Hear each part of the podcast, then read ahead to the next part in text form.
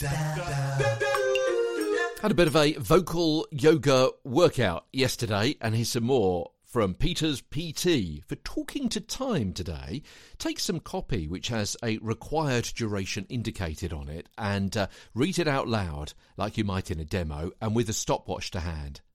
Okay? How many words did you read in 30 seconds? Or how many seconds were you over? And my tip today Keep practicing until you can sensibly get the copy in the seconds required, several times in a row. Then take another script and repeat the exercise before returning to the first script and seeing if the rate and the rhythm are still there. That's really important. Then go back to the second script and then take a third of a different style and duration and word count and try it all over again.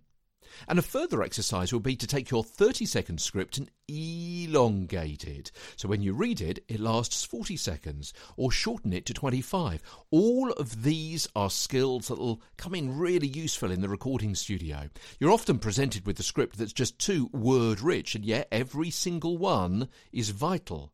It's up to you to fit the words into the seconds in a clear and interesting way. From London, I'm Peter Stewart. Bop.